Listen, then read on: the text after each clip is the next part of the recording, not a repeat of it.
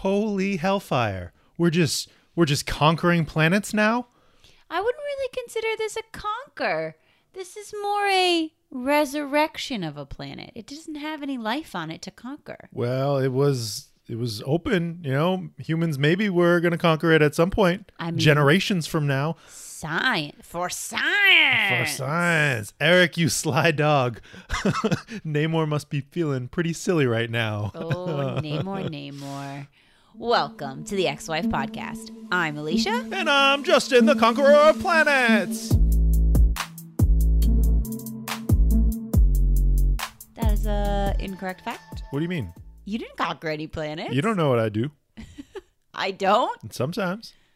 Okay, well, Hey, we're here, part three, week three of the Hellfire Gala, going strong in the Gala Times. Bum, ba-da, mm, mm, I've mm. noticed that it seems like each week they're it's very connected in the sense that obviously it's at the same place, but Right. what they're talking about, what they're the layers of reveal versus the layers of setup are very interconnected. Like week three, they're casually talking about Mars in in one of the issues. I think it was Mm-hmm. New Mutants. And we actually talked to someone on social media who read them quote unquote out of order. Oops. So they read New Mutants before reading Planet Size X Men. Oh no, no, You know, you got to check that back page. Honestly like i read these i started reading when you weren't home and planet size x-men was out but i wasn't 100% sure that that was the right one because i knew you had read them before so i was like maybe that one's just out because it's that one Yep. and so i did i went to the back and i was like is this the right one to read first I left them in order for you, and I made sure to segment to any additional. anything that does not yes, so Demon Days Mariko and The Walking Dead were not Were in not that particular pile. this week Yes, uh, I do. Before we get started on the Hellfire Gala, we have a new review. ooh i love a new review Yeah. So thanks for all of our reviews. We really love hearing them reading them, shouting them out on the podcast. Yes, if you like what we're doing, feel free to leave us a review on Apple Podcasts. But from Pat thanks pat Charles. yes That was my attempt at spelling out the page turn opening to the podcast. I found the X Men through the 92 animated series, like a lot of people, but very soon became obsessed with the comics. I also feel like I don't really have people in my life to share with, so this has been a very cool experience to listen along with and almost feel like a part of the conversation. I can already Pat. tell this is the X Men related podcast for me, and I will be sticking around for the long haul. Yay! Welcome to the fam. Happy to have you, Pat. Thanks for the awesome feedback. Yeah, that's great. And that's exactly how I would spell page turn noise. Yeah, seems accurate. That's legit. And I got to I got to do it twice now, just now. But it doesn't count. Okay, I'm just reading. I'm just practicing. enough. E Ooh, enough. that out of the flutter. Hey, one other thing before we get started, we were guests on the House of X podcast, another X Men related podcast, Yes, we were. for their Pride Spotlight special that released today, Friday, yes. tomorrow, in the future when you're listening to this, maybe, or whenever you listen to it. I don't know. The future. We um. Well, it would have been yesterday if it's the future. Would have been released yesterday. It, but yeah, but it's my tomorrow. Yes, but it's there yesterday. I don't care. Time travel. I'm not trying to get nauseous, you know? Yeah, we got to talk on one of their Pride episodes about Graymalkin and Jesse Drake. So that was really exciting. So Two deep sure cut to, mutants from the LGBTQ plus community. so be sure to check out that hot ticket. Mm-hmm. And you know, one more thing before we get started. If you haven't checked us out on Patreon, we would love it if you would join our Mutant and Proud community. For just $3 a month, you can help support the podcast and help us grow. And we upload a bunch of bonus content, some mini episodes, um, occasional screenshots of text message conversations, what we like to call couch convos, What does it mean? Sometimes they happen in the car. Lots of great, fun insider stuff there. And for just $3 a month, you could really help us out. So go check us out on Patreon. You can find the link to our Patreon in our Instagram bio. Boom. All right. Are you ready for the the hotly the hotly anticipated planet-sized X-Men. I am. So this was this was hyped. You know, this This was hype. on the back, it's a red issue, right? yes, So, in that little. Which I, I feel like we got this. This I would definitely say is a red issue. Mm-hmm. The other two that we've seen so far, I would maybe question if they're actually a red issue. I feel like we got a little liberal with uh, the use of the red. Oh, You know, I, what I- were the other two? Let X-Men. me look. oh, you don't want me to say? I mean, you could tell me if you know. I do. X Men and Marauders. Yep. Well, Marauders is the first issue of the Hellfire Gala, so I feel like that is like okay, we gotta make it red. House of X number one wasn't red. But this is the Hellfire Gala, darling. Okay, darling. Okay. And then X Men number 21, I guess I, I see that because of the announcement of the X Men team. Mm. Sword number six, that with just the hints of what might happen to our good friend Erik. Aye, aye, aye. Trial. I don't like it. Before we get into this issue, there are a few questions that I wanted to ask you. Oh snap! Uh, were you lost not having read Ten of Swords? Uh, little little note for the readers Um, okay, at home. Let's say I was lost.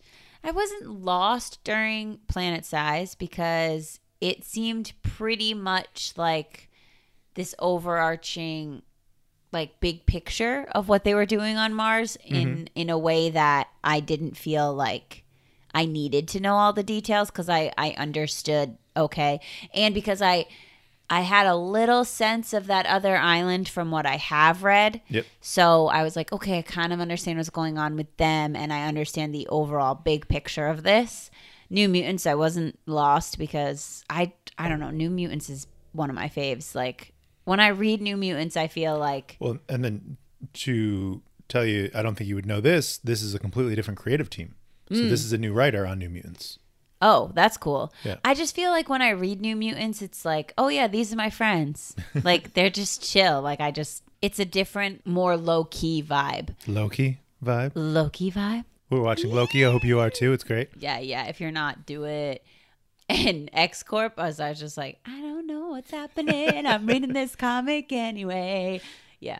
Cool. I, I would I would say that these three comics played even more off of the stuff that you don't know Yeah. slash haven't read. You know, especially New Mutants because of a lot of the character threads that have been building in the arc recently. Mm-hmm. X Corp, even though it's only its second issue, I feel like it's a lot dependent on having the groundwork of the first issue. I mean, I'll talk about how I feel about X Corp We'll when get we there. get there. We'll get there. Are you interested in where Apocalypse is more so or less so now that you kind of have this this planet-sized X-Men tease? I mean, I think they just flat out told me where he is, kind of. Sure.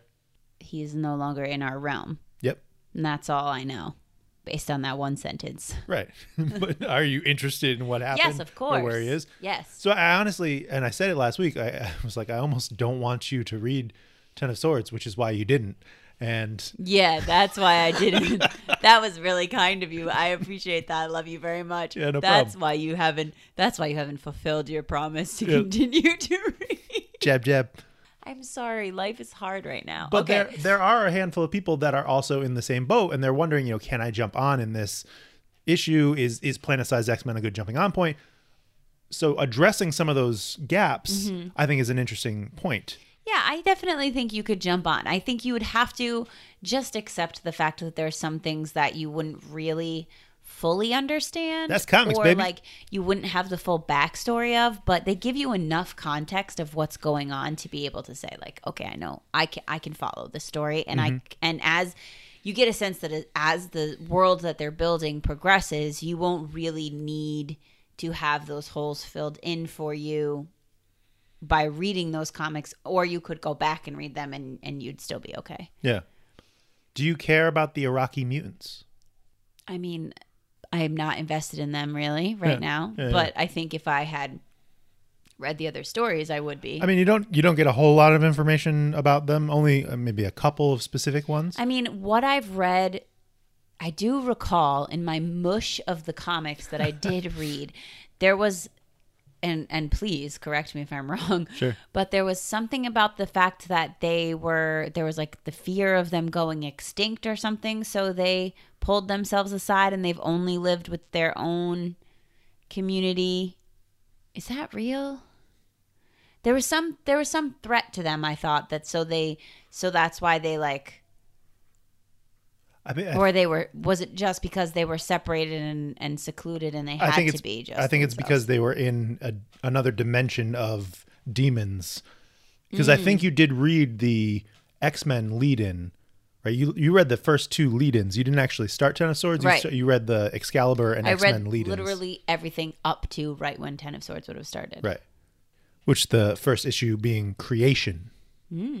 Yeah, I mean, I'm I'm definitely excited to read those things. If I'm being completely honest and realistic, like my life outside the podcast gets less in July, Sure. and I'll have a bunch of time to read. So, And maybe we'll talk about them specifically in an episode. I have two ideas. ooh, two ideas. The master of the ideas. Hey, so let's talk about this cover, Planet-Sized X-Men, because uh, it's an intense piece of art. I love this cover. I love this cover. I I no, that's a lie. You don't. I don't love this cover. I like this cover. Ooh.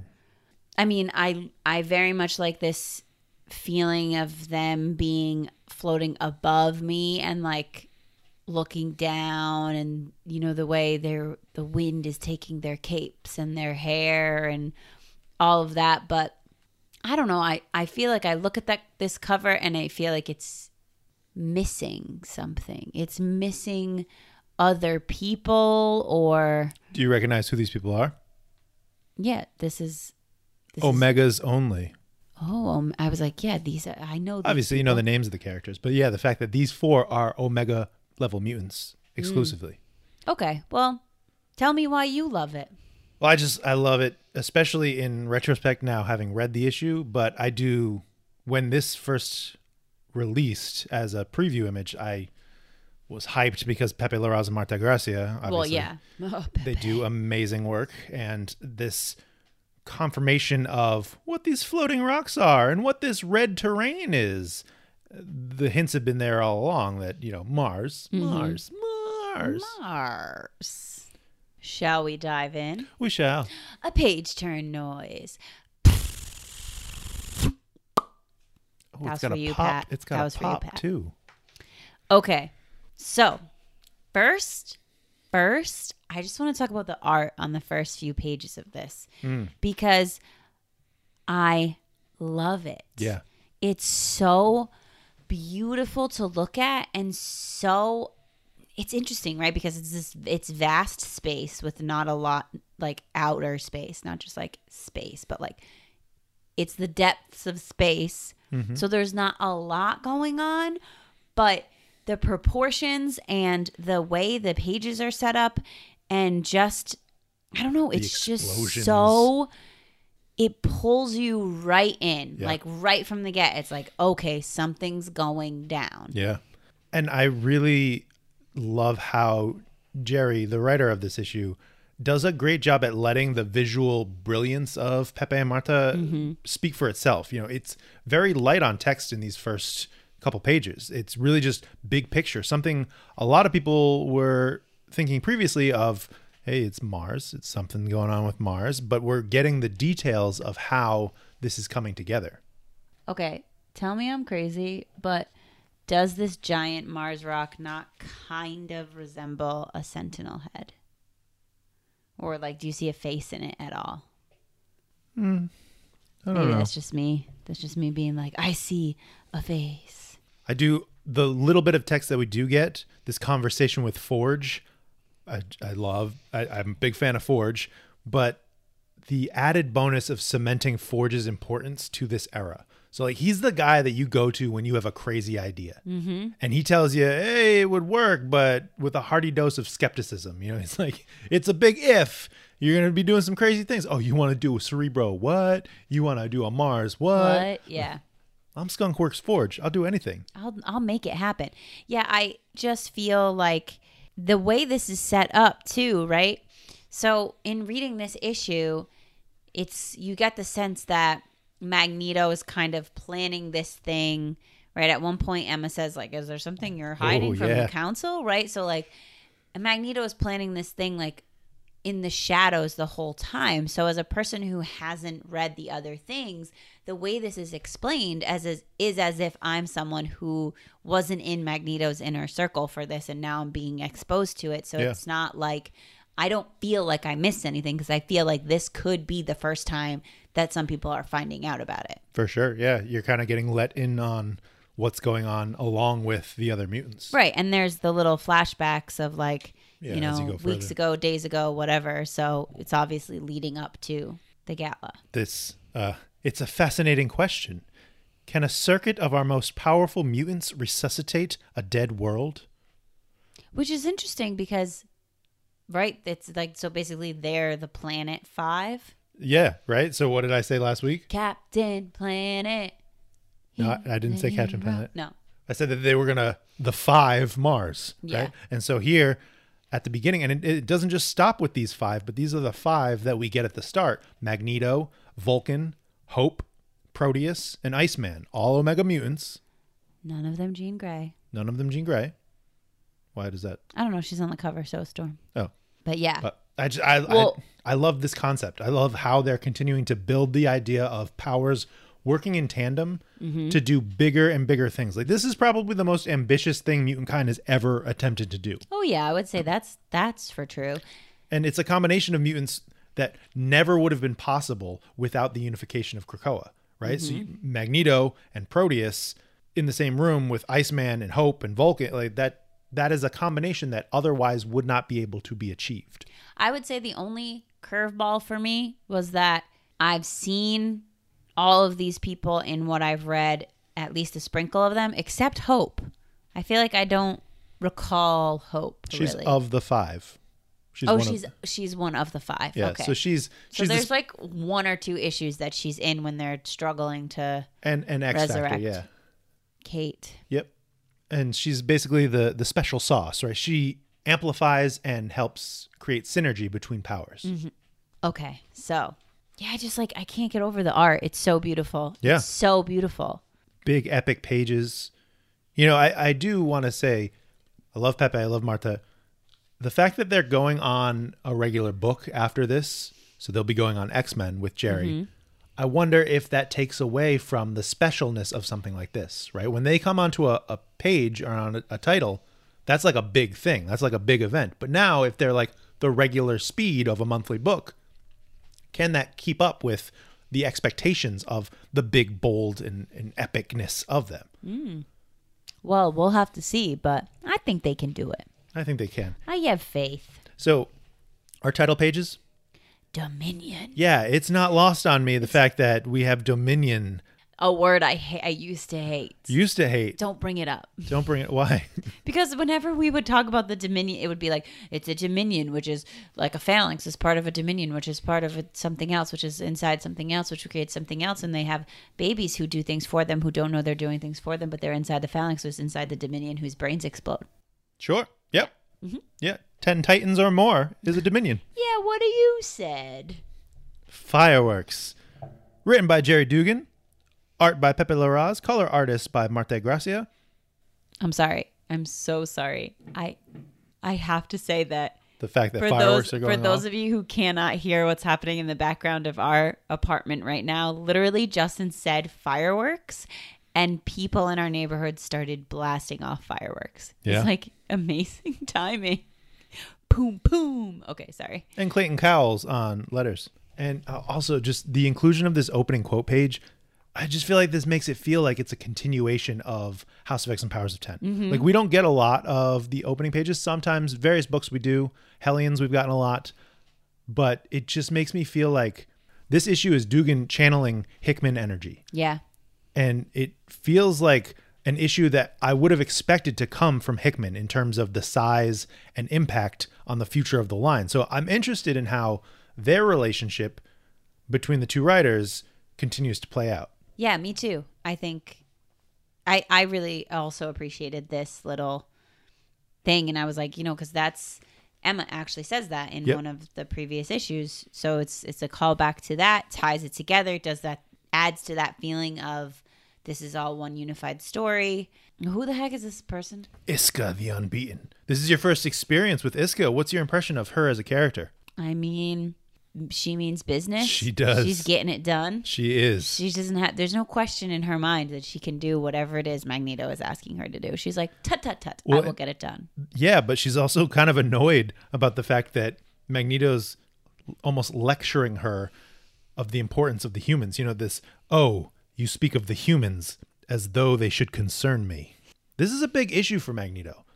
Like this entire like thinking about who has the biggest impact on this issue, it's Magneto. Oh yeah, for sure. Not only like how much he as a character is accomplishing things here, but the way that he's approaching it. You know, he's being diplomatic. He's being collaborative. He's opening all borders and coming to people with this big idea, this problem. Mm-hmm. We meet up with the Hellfire Trading Company. We need more drugs. Well, we'll grow them on Mars. We'll grow them on Mars. That sly smirk. Why, Erik? I know. I love. I love that panel Yes. so much. There's a. He looks like an actor in this picture. He looks like uh, what's that guy's name? Mags Mendelsohn or something like that. I don't know what you're talking about. Let's look it up. Beep boop bop boop beep boop ba. Beep beep beep boop boop boop boop boop. Computer noises. And he just he looks like an actor. He looks like a specific actor, but I can't remember the actor's name. I don't know. I'm terrible at that stuff. Go ahead. Read the quote. You are going to read it. Do it. Why, Erik, you surprise me. Is there something you're keeping from the council? And his little just like Yeah. smirky smirk.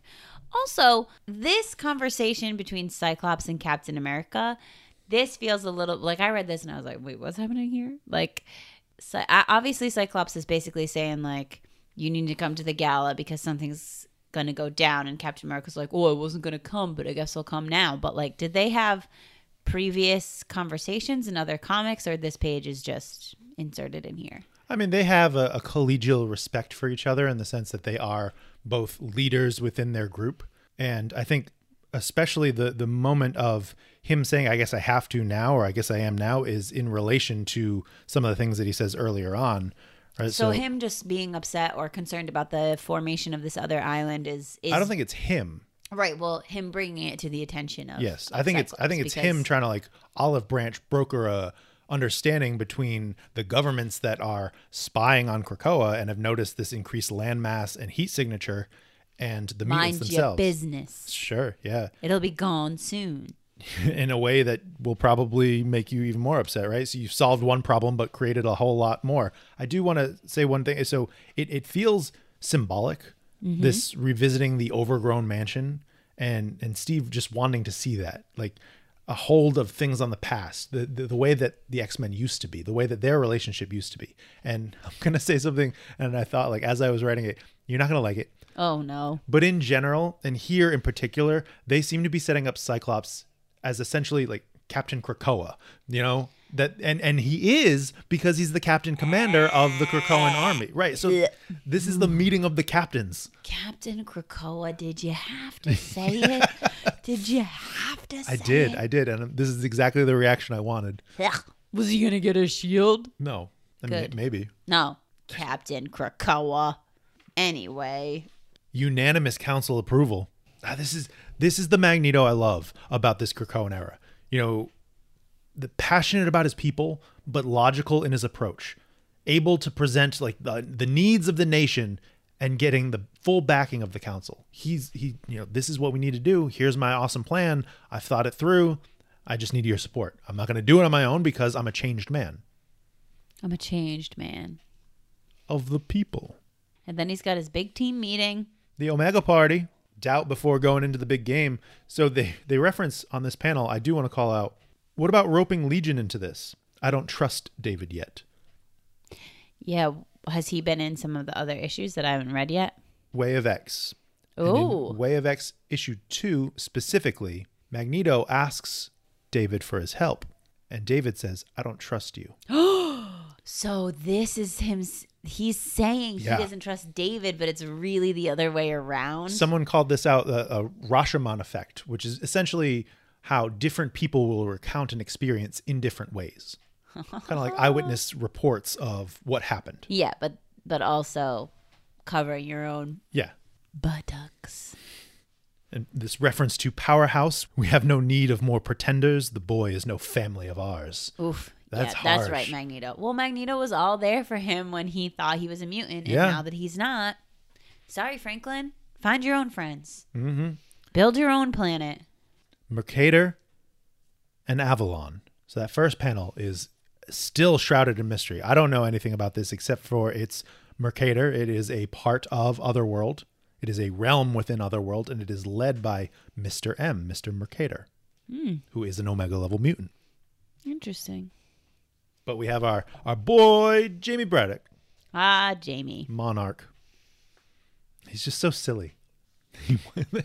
my cape, this cape stays on my shoulder. oh my, my shoulders. god, he didn't even have to ask the question. He just said he didn't even get it out. He just said, "I do like your this cape stays on my shoulders." There's uh, maybe a reason why. that I haven't read yet. in Ten of Swords. Bum bum bum. It's more just a joke. But here, Earth, Arakko, hours ago. Welcome to the Great Ring of Arakko. You have yet to meet Lactuca, the Knower, So Sobunar of the Depths, in Xilo, Xilo, first defender of this broken land. So Arakko basically has the exact same council room with like the head of Arakko and the council table, but it's just this other Well, it's also interesting that it is a ring. They are fully unified. Hmm. oh, Versus the the various the Council seasons, is right. spread up. Yeah. The Great Ring. And also a point that you wouldn't know because it is only established in later issues after Ten of Swords. Everyone on the council is an Omega level mutant exclusively. Oh snap! These these mutants, I like them. Yeah. They have really cool powers. Yeah. And and that's just so there's a lot of mutants on Arakko. There are more mutants on Arakko than there are on Krakoa. Uh oh. and they have a lot more hmm, narrative potential to just be this open-ended you know who are these guys? Because we don't really know a whole lot about them. We've only met a handful of them. But these three are kind of the first time that we're really getting to know what they can do. Like their powers are insane. and and just the fact that of course i'm not surprised the gifts i need are all here within your great ring. You know this this is why they're needed. This and this is the diplomacy. This is the reaching across the line and combining all of their strength to get what they need Right, and I think the good thing about Magneto in in how he holds himself, both I think just always, is that when especially when he's talk or only when he's talking to fellow mutants, is that he automatically has a, a level of respect for you if you're a mutant. Like he's going to and a level of disrespect if you're not right. If you're not, I'm not Go home, offer Franklin.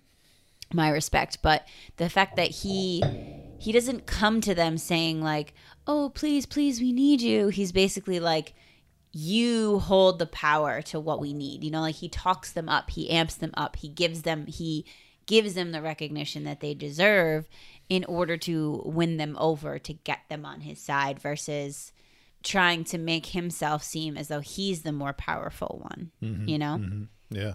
Yeah. Also just the way that he approaches it in he's essentially doing something for the both of them, but in particular for Arakko. right Blood Lake, blood lake which is just, you know, Sobunar. yeah that whole thing is just dope and then my girl This- Storm, oh, I- storm One of my favorite panels and character moments as Storm just shines here. And do you see up up at the top? This is the this is one of the little rovers that they re- mention in one of the back data pages. see, it's like getting Yeah. Taken over by a tidal wave as they are just continuing what they started with the initial five, now with even more.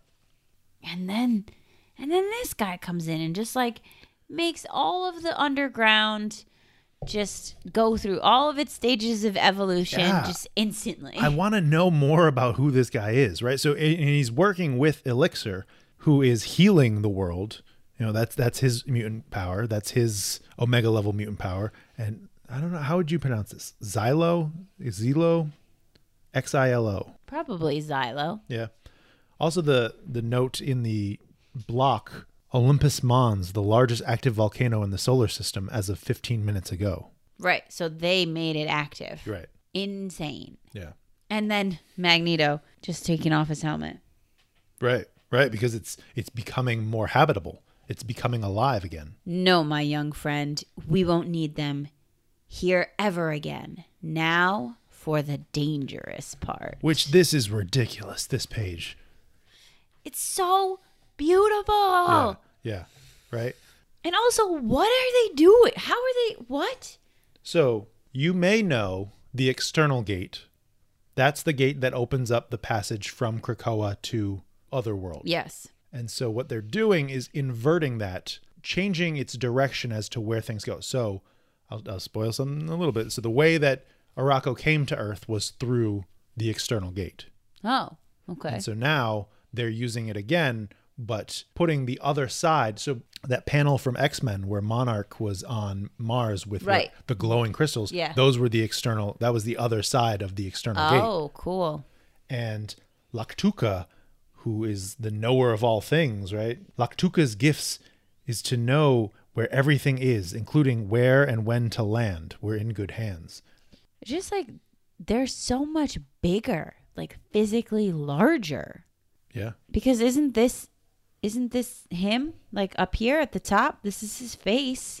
Yeah. And so I don't know. You know, you see them in relation to Magneto. Yeah. And then I don't know if this is more just the vastness of their knowledge and how that's played for dramatic effect as the island is going through this gate. Yeah. You then, right. But then, boom, Boom. because we're having a little beach party, and they're talking about just why they're doing this for Arakko. It's it's a debt paid. You know, Quentin being regular Quentin, just downplaying. You know, shouldn't they tried to kill us? Like, should we really be doing all this stuff for Arakko? Yeah, so they tried to kill them? Oh, That's sorry- news sorry, to my me. bad, my bad.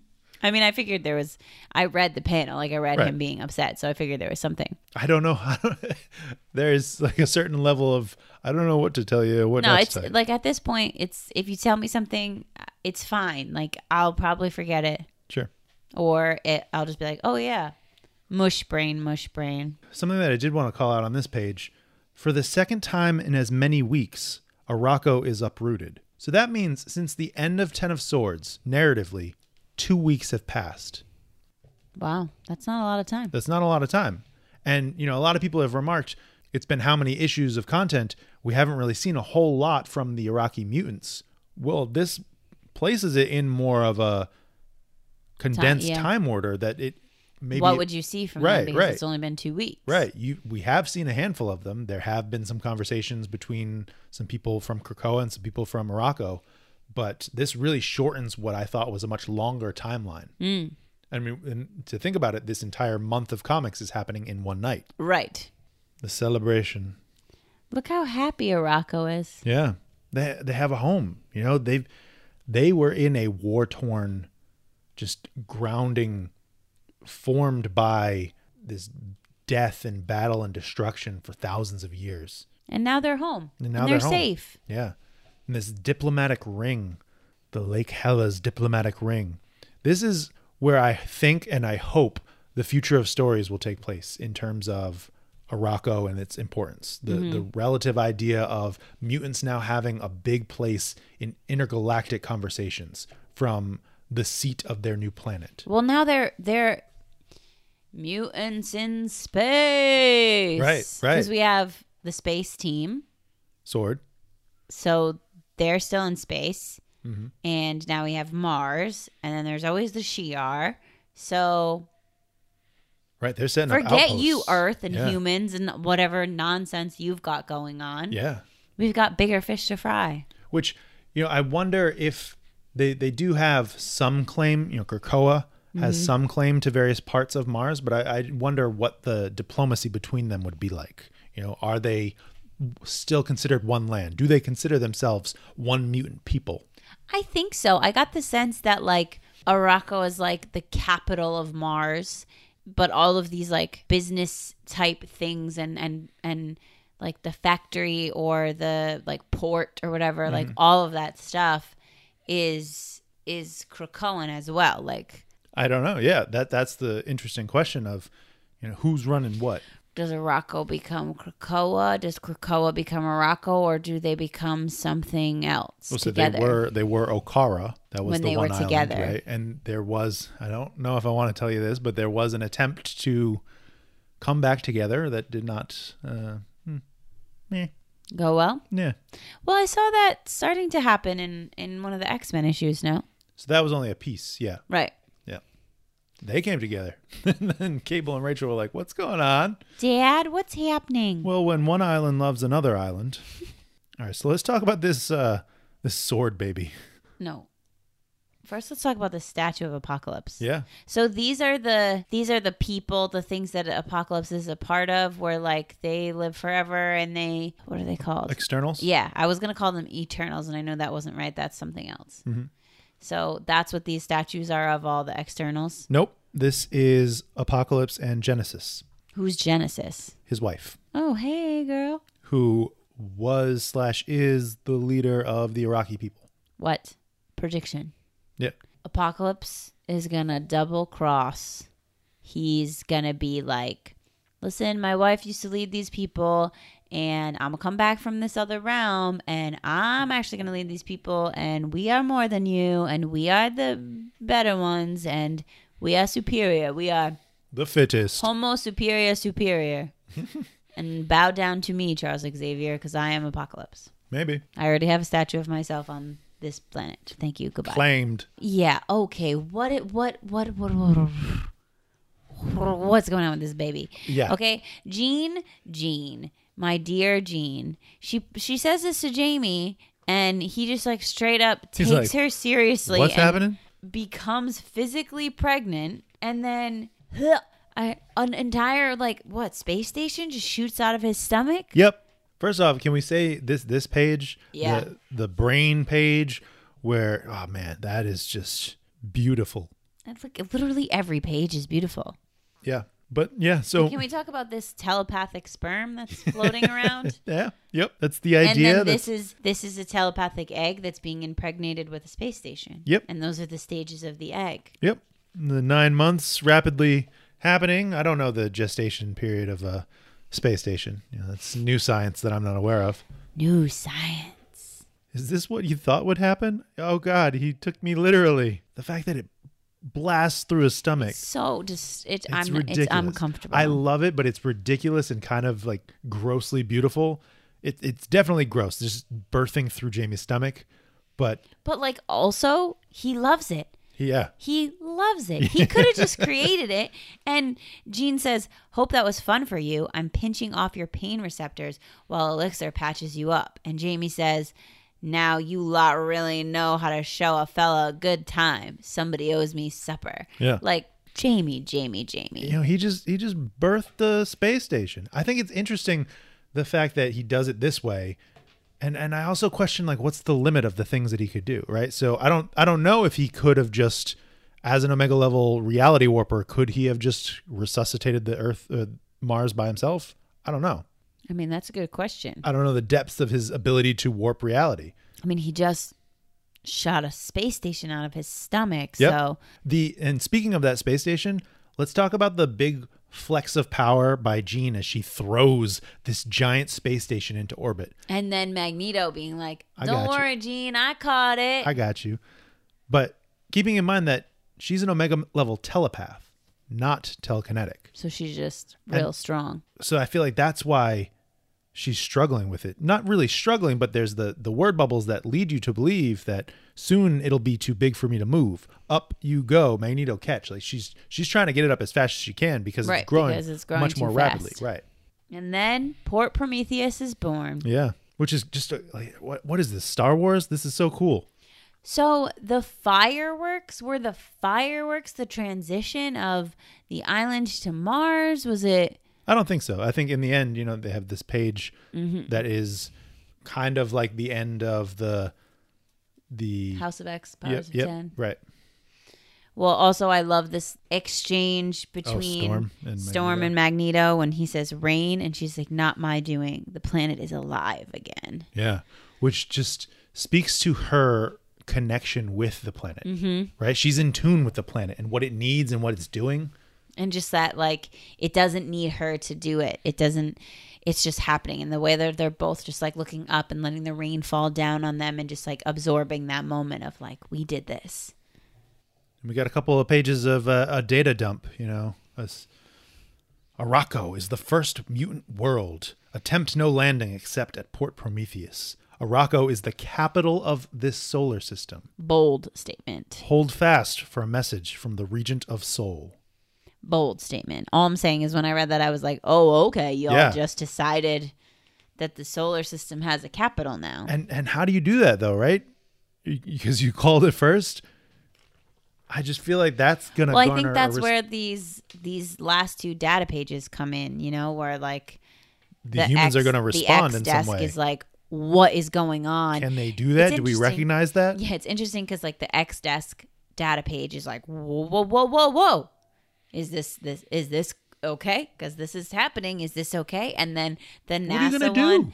the NASA one is just like, hey guys, uh, this is pretty cool. Can Could can we study?" it for science, or like, are we allowed to go up there, or is this like mutants only? Maybe could someone send us some data? We're just ner- we were interested in nerding out. Yeah.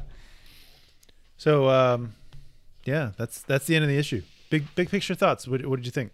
I mean, I think it's great. It's it was beautiful to look at. It was encompassing of everything I needed to know to get this next phase of the story started.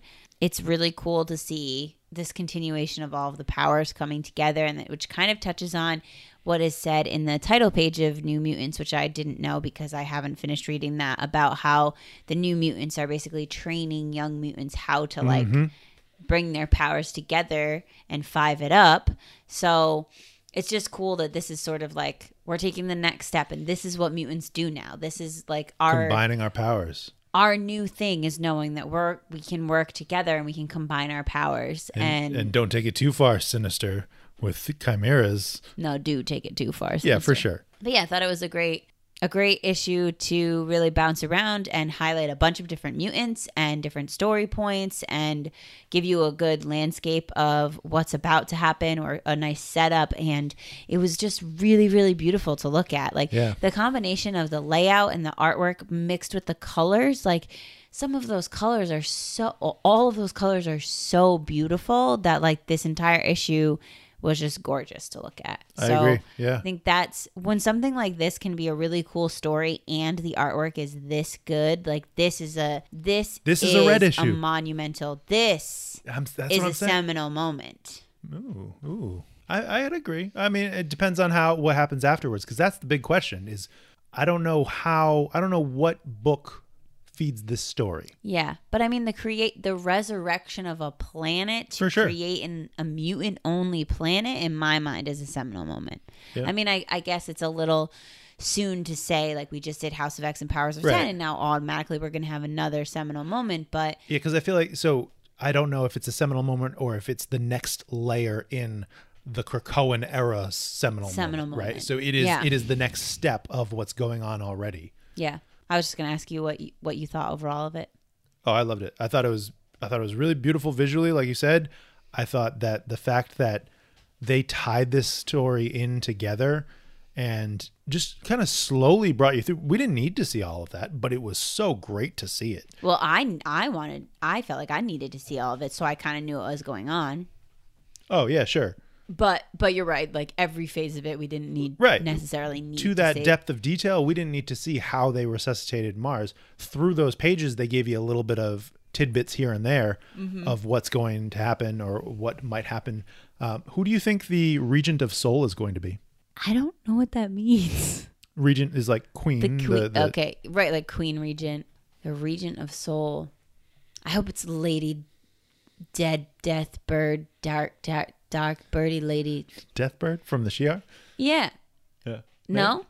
Uh, she's not a mutant, and Oh. she's not in our. She's not in Sol. Basically, you know, Sol is our solar system. Well, that's new information to me. Okay, who's gonna be the Regent of Sol? Who's going to be queen of the mutants? Storm? Yes, hundred percent, Storm, storm, storm, storm, storm, storm, storm. hundred percent. It's got to be Storm. It's got to be Storm. Was what else is she doing right Yeah, now? Like and- she's on the council, but whatever. Yeah, and she left or is mm, uh, No, she left the council because of Ten No. of Swords. Uh, nope. Other people did, but not her. But she is potentially or been alluded to leaving Marauders. Oh, because she's going to be the queen of the solar system. She's gonna do something. They've been teasing a big story for Storm for a while now, so she's got God, to do that'd something. Be so dope.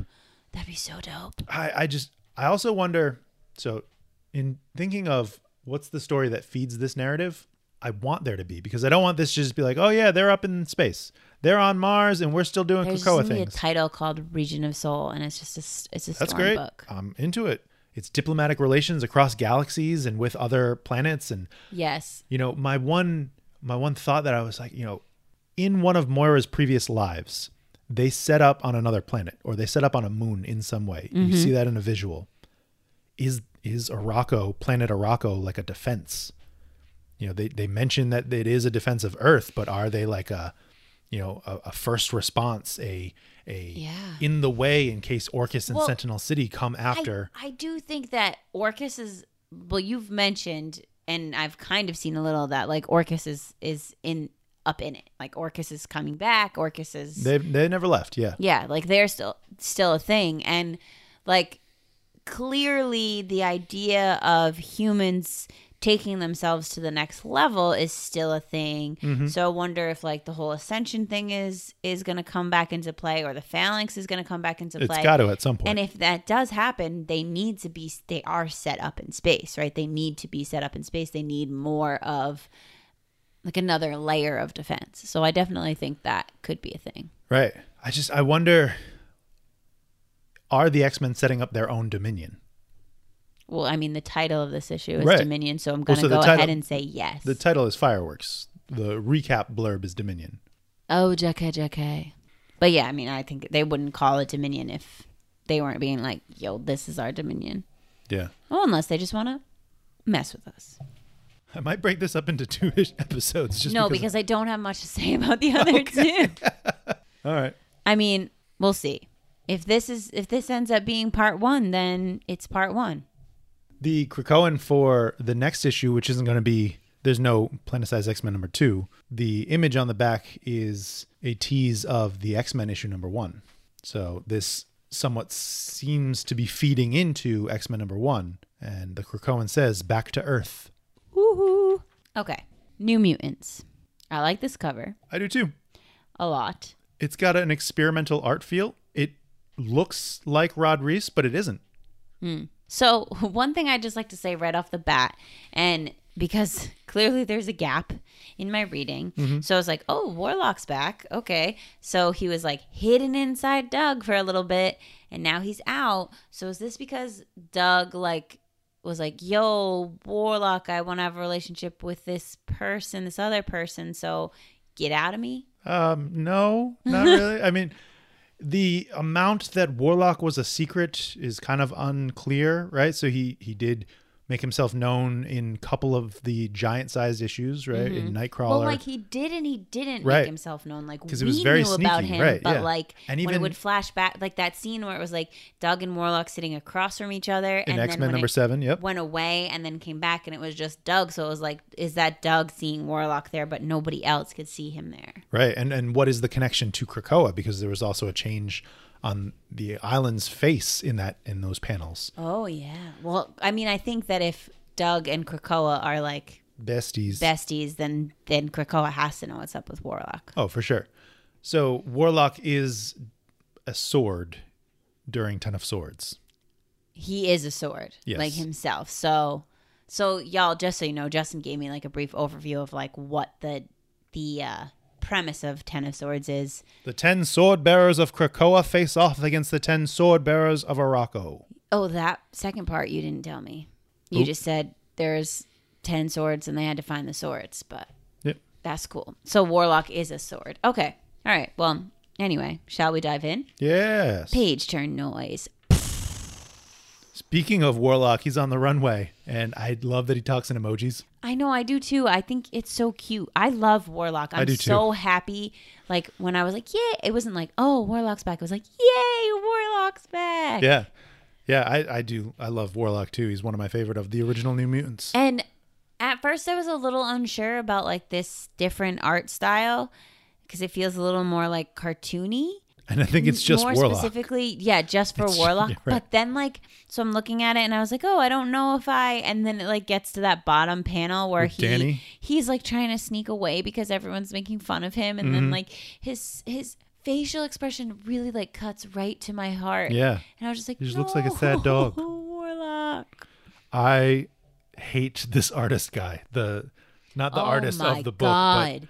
This this dude, what's his stupid name? Billy the artist, I think. The artist. Like, go away, sir. Before we do, before we get Barry, into Barry the artist. how, before we get into how much we dislike Barry, um, shall we go over this artistic team for "Give Me More Dreams," aka Party of the Century? Our writer is Vita Ayala. Our artist is Alex Lins. Our color artist is Matt Milla. And our letterer is VC's Travis Lanham. All right, so Uh, uh, on the opening page, I do just want to mention, and I'm going to talk about it throughout. I love Danny Moonstar throughout this whole issue. yeah, Danny Moonstar is amazing. The compassion, the care that she has for these members is on full display throughout this. Like, talk about empathy, talk about emotional intelligence and connection to her people. Like, she is, she should be on the council. I, I like her. I like her spot in this book, but she is a council member. Put her on the council. That'd be dope. Yeah. I mean, I because I do feel like in some of the other New Mutants issues that I read, like she didn't get the spotlight or the attention that I wished she would have, av- having just learned a little bit about her in like the OG New Mutants. Yep. So getting to see her more in the front, the forefront of this issue, I really enjoyed. So I will tell you, you haven't read any other of New Mutants since Ten of Swords, obviously, because Right. you haven't read Ten of Swords. But after Ten of Swords, the creative team changes. Mm-hmm. Vita Ayala is the writer, and Rodriguez is the artist regularly. There is a much more consistent team in in terms that in rather than the whole Akademos habitat, it mm-hmm. is this group of New Mutants with this purpose of leading the younger, newer mutants hmm. in their kind of kind of like a school in the absence of Xavier's in- institute. Yeah, that's cool. I love this page or this spread Yeah. of just like Danny and Warlock just kind of bopping around, just getting the lay of the land. And still, like, one, there's this. So throughout this whole issue, there's this where's Gabby? Yeah. Like, where's Gabby? And also, like, what's up with Rain? Why is she so upset? Yep. So I understand that something went down, that Danny couldn't be there. So there's a person who I don't know really who they are. Tier Yeah, Tier who can't be resurrected. Basically, Rain went to X Force and was like X Factor. Oh, every time, every time. Okay, Rain went to X Factor and was like, "Help me figure out." My son.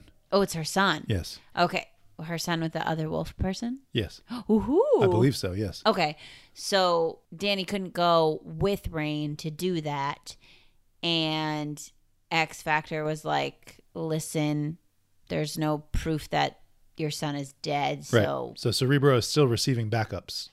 So I just like I don't know. I understand. X Factor needs proof of death, and Right. that is established through the run of X Factor, even in the first issue. That Yes. They need proof of death before they can do their. Right before they can say to the five, like you can resurrect. So Ah, why, why is X Factor canceled? Ugh, why?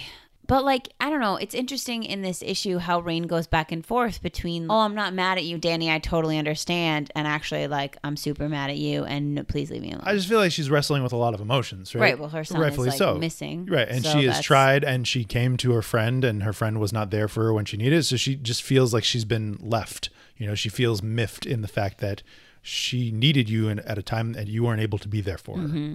And on on the other note, with Laura and Gabby, I Yeah. love the pointing out of the fact that Gabby would love all this food. Yeah. And yet in some of the previous issues in the other panels, like when the X Men team is announced and Laura's announced, she's stuffing She's- her yeah, face yeah. with shrimp. and I'm just just like how that's similar they are. yeah, Yeah. I just thought that was like a really cool connection of them.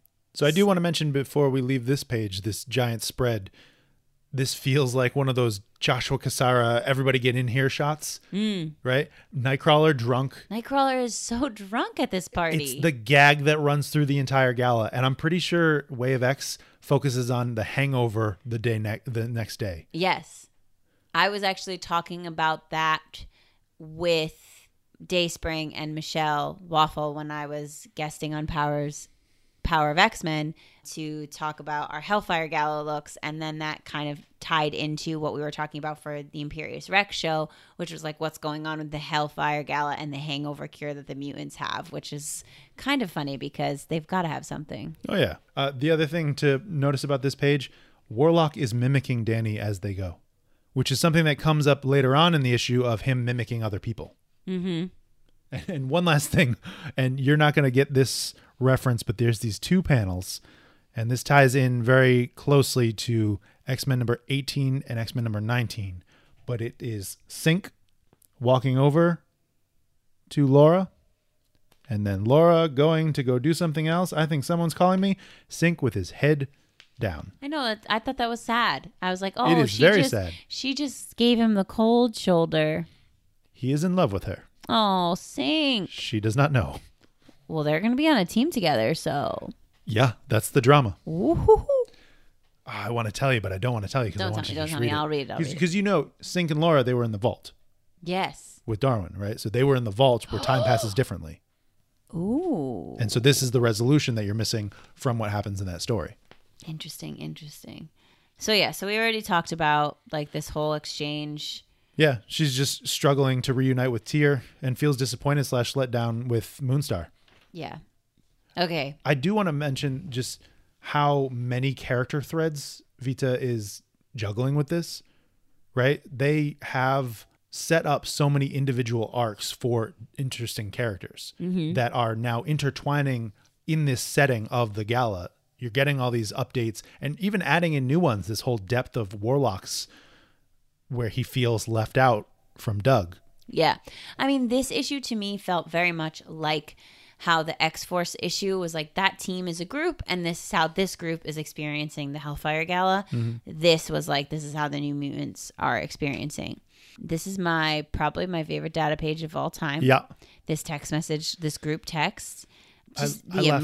emojis. Yeah, I was laughing out loud. The emojis, the magic five to one odds that Sunfire quits on the first day anyway. Yeah. Amazing. Don't be rude, Liana. And then just the nails and the tea. Come Yes, on. That's so spot on. I know it's so good.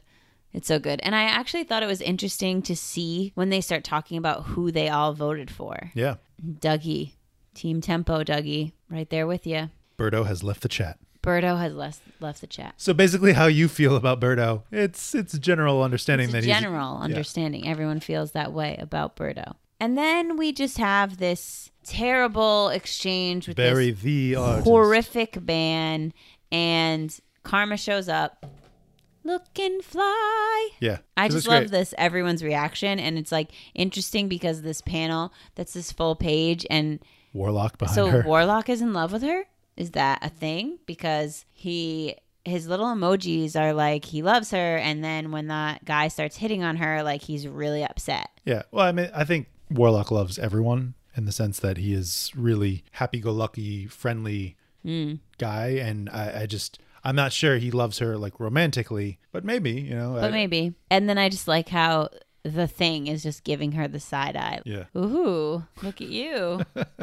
Karma is a lesbian. I think I knew that. Yep. Yeah, I love that. Well, okay, regardless of whether or not she's a lesbian, the the classic I'm going to swoop in and pretend I'm your lesbian lover to save you from this man. Like that is like girl code. Yeah. Like that is, "Oh darling, come over here. Let me take you away from this creepy person who is, you know, making advances that nobody wants." And Yeah. just like just he's so arrogant and i wonder like if he holds like is he just like what is what is his purpose why is he there I'm pretty sure he's just in this issue. I've never seen him before. yeah so like is it just to, it's just uh, just to have this experience at a party so that then karma can make him dump drinks all over himself which is perfection Yeah. And then they go off and they dance. they dance it out where Warpath calls out Warlock about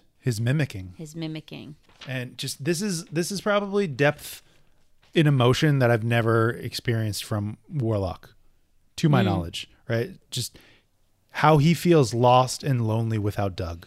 Right. Well, I can understand if you're part of someone else for so long. It's kind of similar to what was happening with Kwannon and Betsy, right? Yep. When Kwannon was inside Betsy for all that time and a part of Betsy and didn't have her own identity. Like so much of Warlock's identity is transforming into what's needed by the people around him. Mm-hmm. And if he was also like fused with Doug for so long, Often on and on. Yeah. now he doesn't really know who he is Without on him. his own. And he also, I think, probably struggles with the fact that he has a very strong personality and has emotions, yet he is a machine. Right. You know? Like, how does that? And just the reference to Doug being his soul friend, right? Yes, Not just like his soulmate. Right, right. Oh, it hurts my heart. Yeah. Because um Doug is recently married, right? Yeah, okay. So now let's just for a second talk about all these pages where Warlock is like, "Okay, I'm going to go over. You're right. I'll talk I'll talk to him." Who in whose voice is this? what the heck is happening? The one panel clue that we get on the first page is the box from the Shadow King, where Okay. this is the Shadow King. Okay, so that's what I read in the little blurb at the beginning is that the New Mutants are training a bunch of young X-Men and then some of them have been Sneaking off and working sneaking with the off Shadow and working King. with the Shadow King. Yeah. And so I, whenever there's a scene like this where there's a off-panel narration that is disconnected to what's happening on panel, I always think this is intentional, right? Well, there's, yes. There's something that's trying to be drawn from the comparison of these two juxtaposed scenes.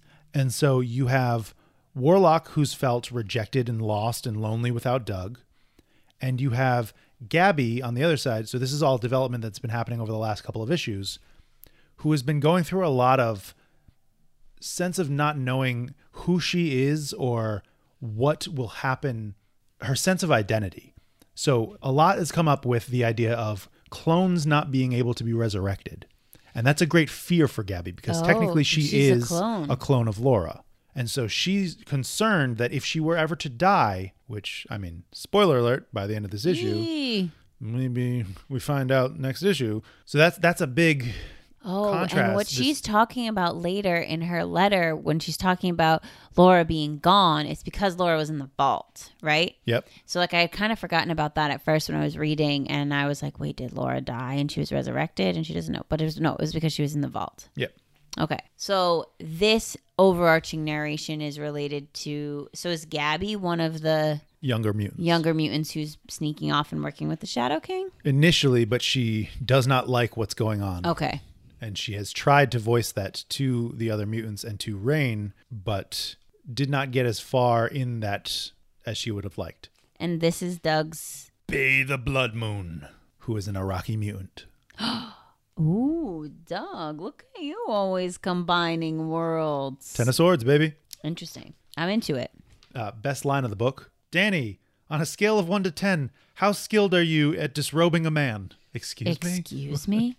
We have a situation. It's just fun. It's a fun scene of James being stuck in his outfit. And It's just this is what I love so much about the new mutants is that they can friends. so easily go from fighting a big bad or solving a problem or being in this like X-Men style something to being friends, being a family, having like I don't know, I just feel a lot of not okay, let me try to make a sentence.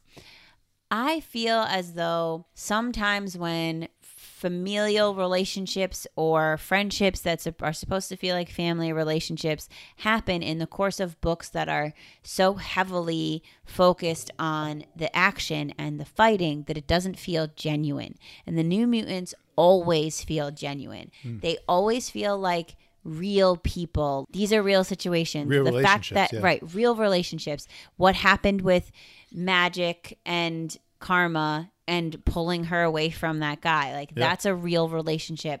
This whole thing of like I can't get out of my outfit. Being and there like, for each other. Yeah, being there for each other and also just the like um Jumbo will kill me if I cut it and like Yeah, how do yeah, I get out of it? That's such a small thing in the grand scheme of like what X-Men might be, but So I'd say I, I wholeheartedly agree with you.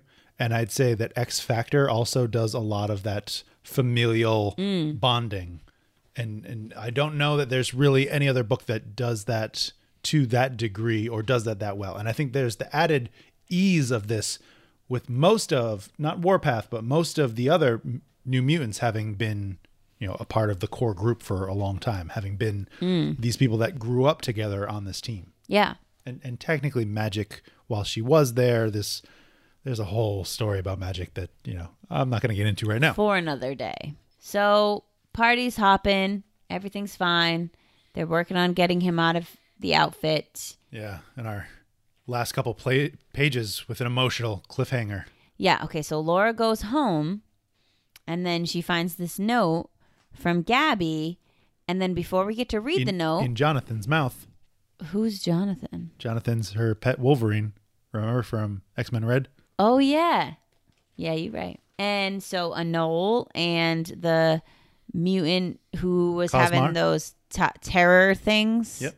That's all I know about them. And Martha Johnson and Rainboy, I believe, is his name. Okay. So they find Gabby, who appears to be dead. Dead. And then which is interesting because it's like you get this this note from Gabby to Laura that's like clearly she was planning on going to the gala. She's talking about her outfit. So it doesn't seem like she was trying to run away or sneak away, which is what I initially assumed that the note was going to be like I'm leaving kind Running of away thing. from home.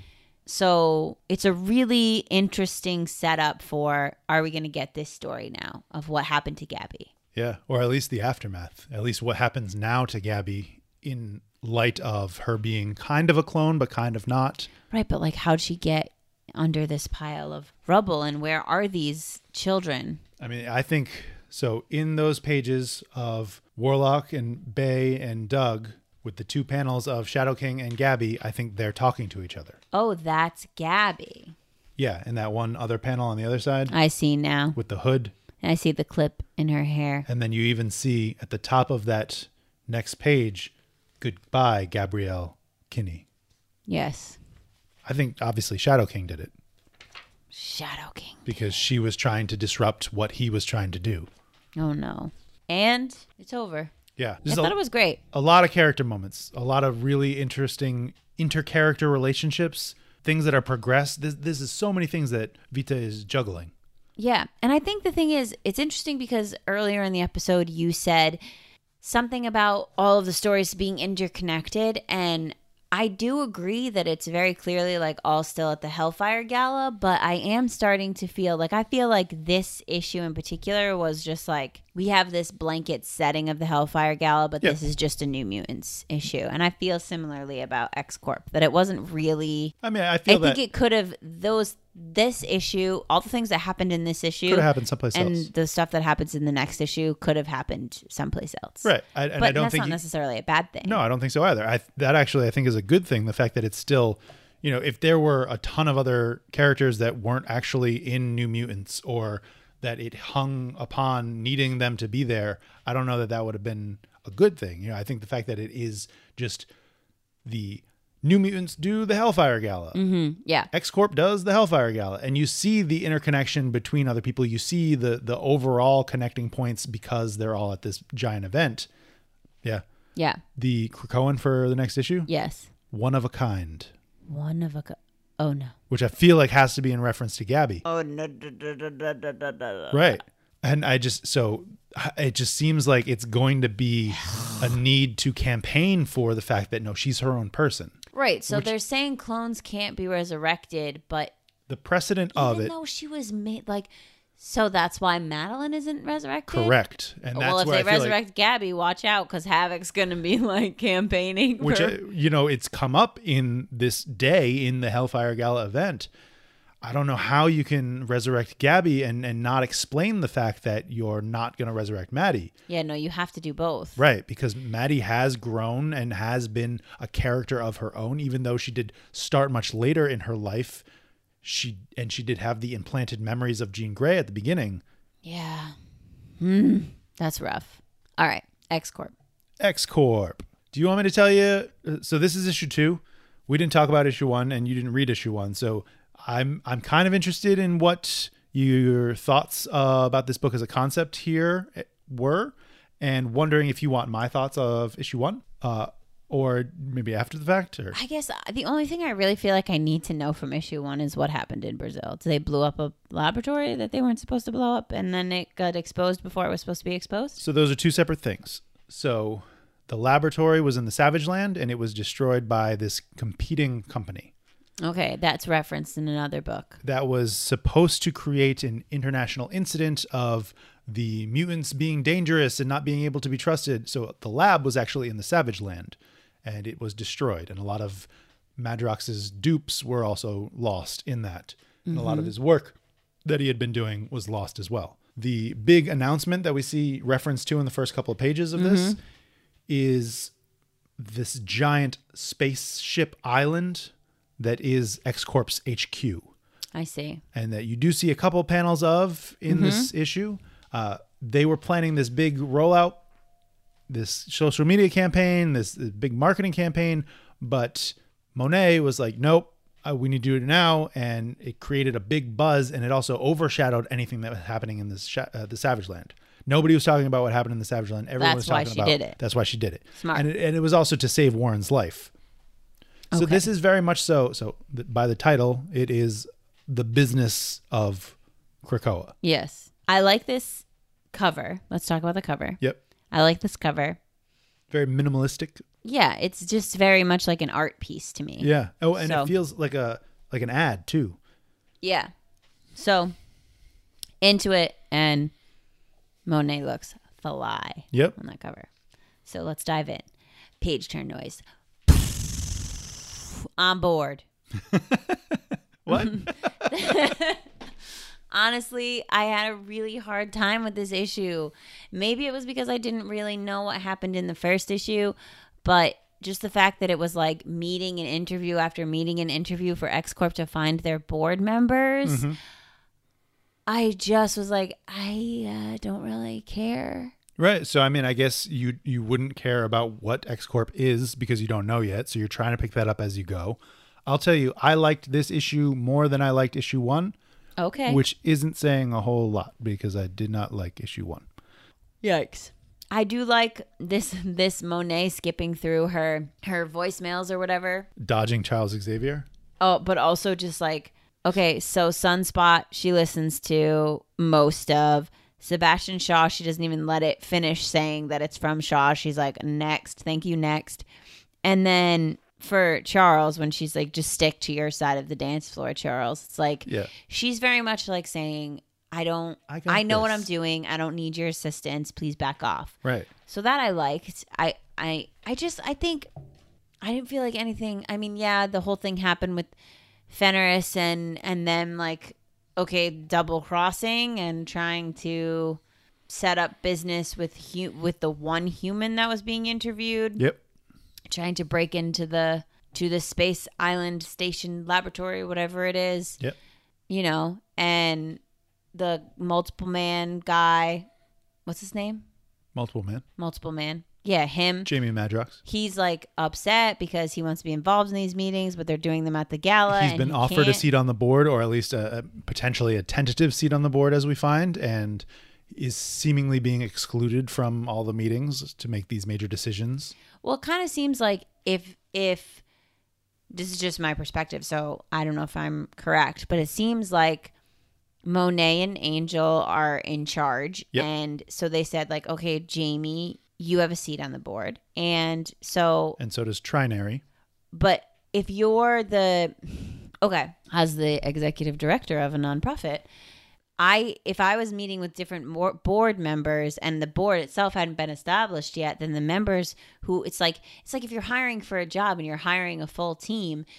As you accumulate your team, you're just going to individually interview all the people for your team and then bring your team together. And then once the team is fully formed, if then you want to introduce, like down the line, if they were going to introduce more board members, mm-hmm. then he could be involved in that decision. But I don't feel like he's at the place to be involved in that decision yet. Especially because its board seat is apparently not official. You know? Right. And I think it brings up the interesting idea of what is a board member seat and what is an employee. Like, do you need the lead scientist to be on the board, or do you need him focusing on the science work? Right. Do you need a PR person on the board?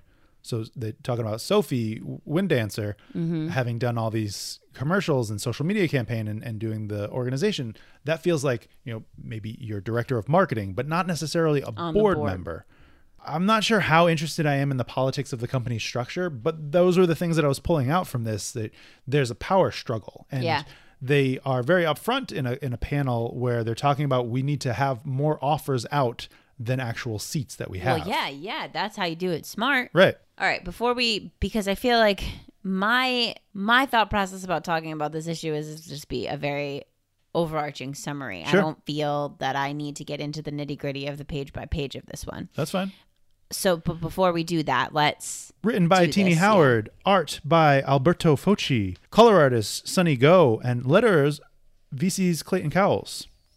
Are you hiring Are you hiring? A shark in the water? A shark in the water.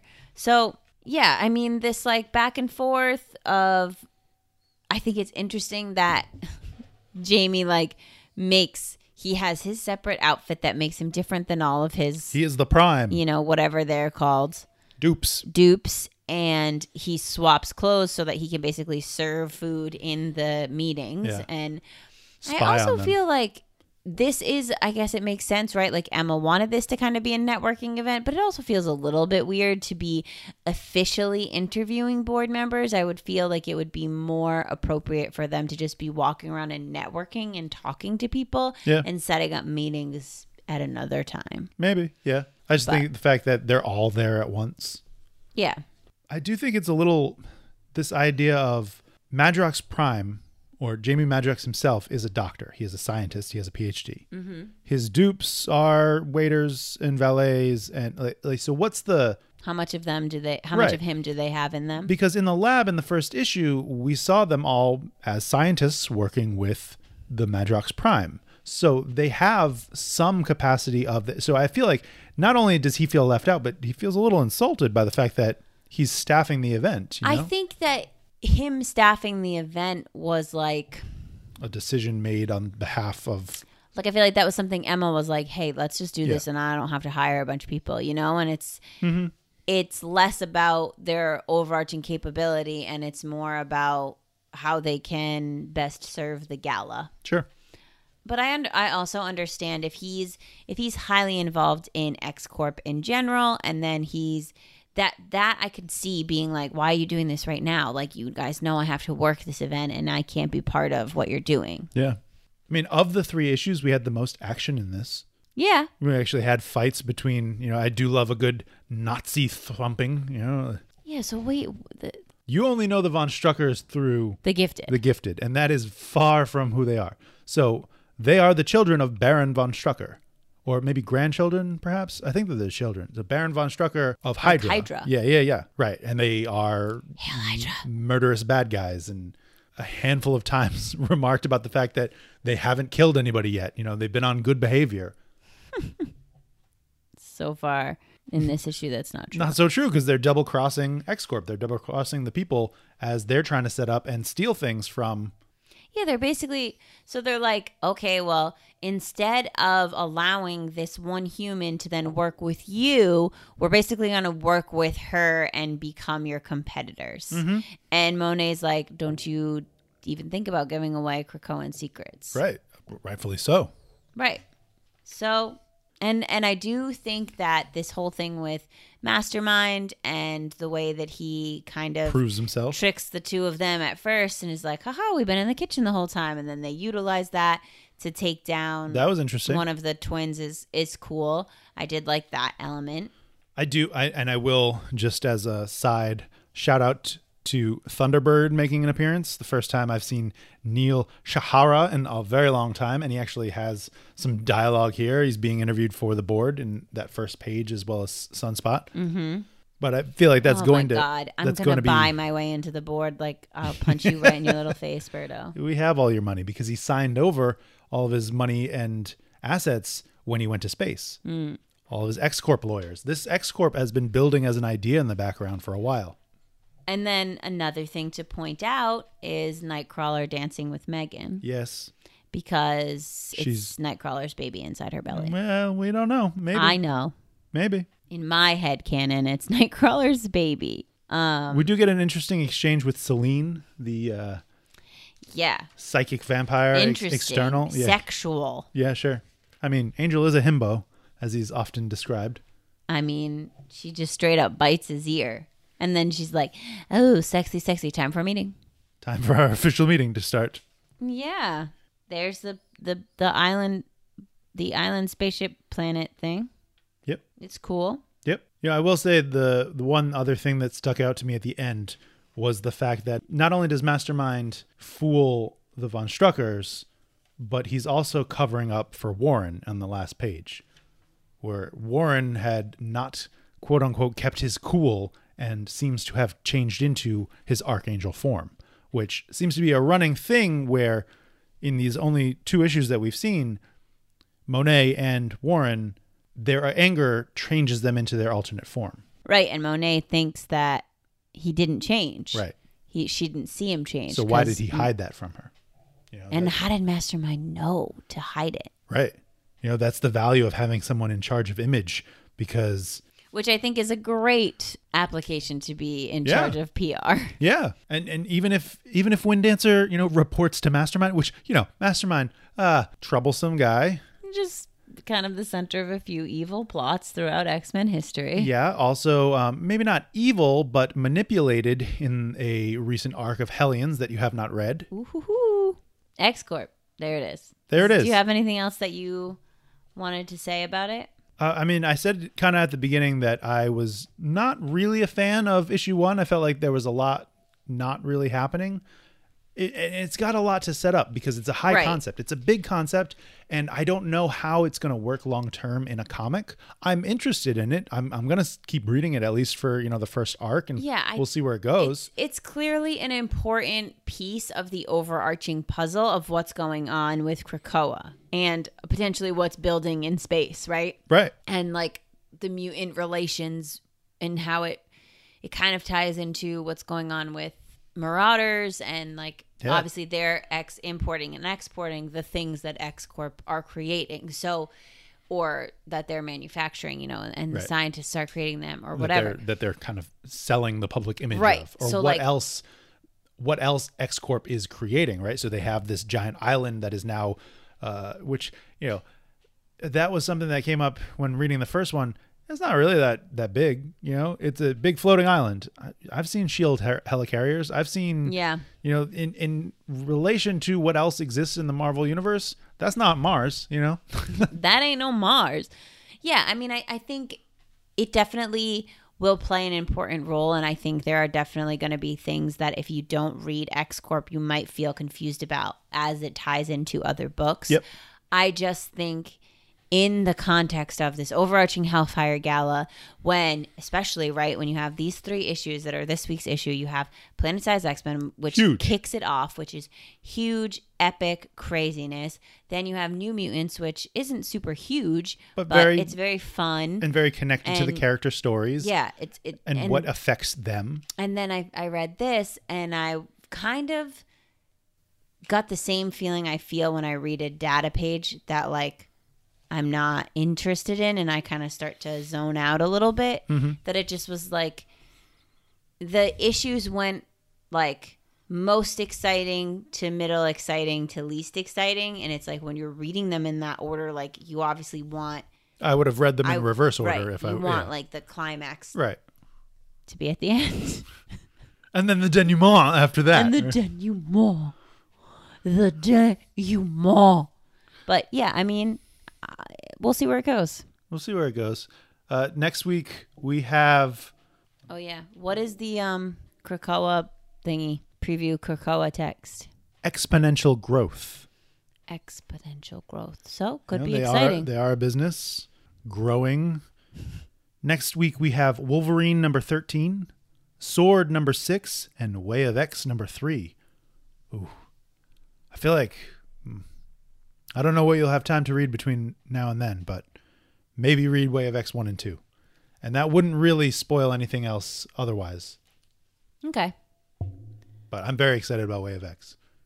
Yeah, I mean, I was excited about Way of X being a thing when it first was announced. Yeah. And Any I wasn't even really reading comics at that point. any other thoughts about these three issues about where we are at the gala? We didn't make our master timeline. We didn't, and I was thinking about that this afternoon. I was too, and I was like, no, there's not enough time. I'm But hungry. I also feel like not a lot within this like I didn't feel like anything that happened in New Mutants or X Corp had a hard impact on the overall timeline. And then The only thing that Planet Size X Men was like, obviously, it's during the fireworks. Time. Right. Well, and all of the setup before and like the hours before or days before that kind of places a little bit longer, and also the the timing of the two weeks. I feel like that's really important. And, Um, because that also speaks to how long Doug has been married too, and, and how that connects to New Mutants and this fresh feeling that Warlock is going through. Uh, I I did think the only real timestamps that we got were in X Corp, not just with their meetings, but with a couple of their arrivals and, and getting ready. Yes. Yeah. Well, we'll make it eventually. It'll happen. I don't have any other thoughts to you. I, I I'll keep on coming back to it. Planet Size X Men was a red issue. I'm not sure if the other two have been.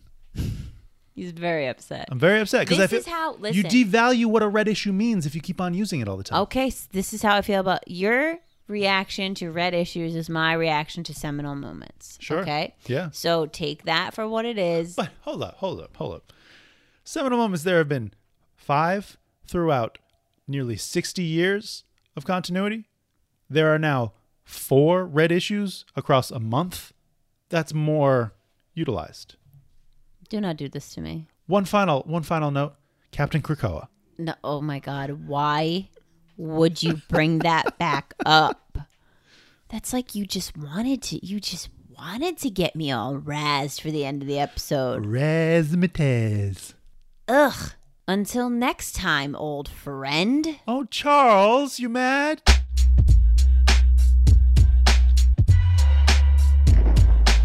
Thanks so much for joining us today on the Ex Wife Podcast. Be sure to leave us a review and tell your friends. The Ex Wife podcast is produced in Providence, Rhode Island by Alicia and Justin.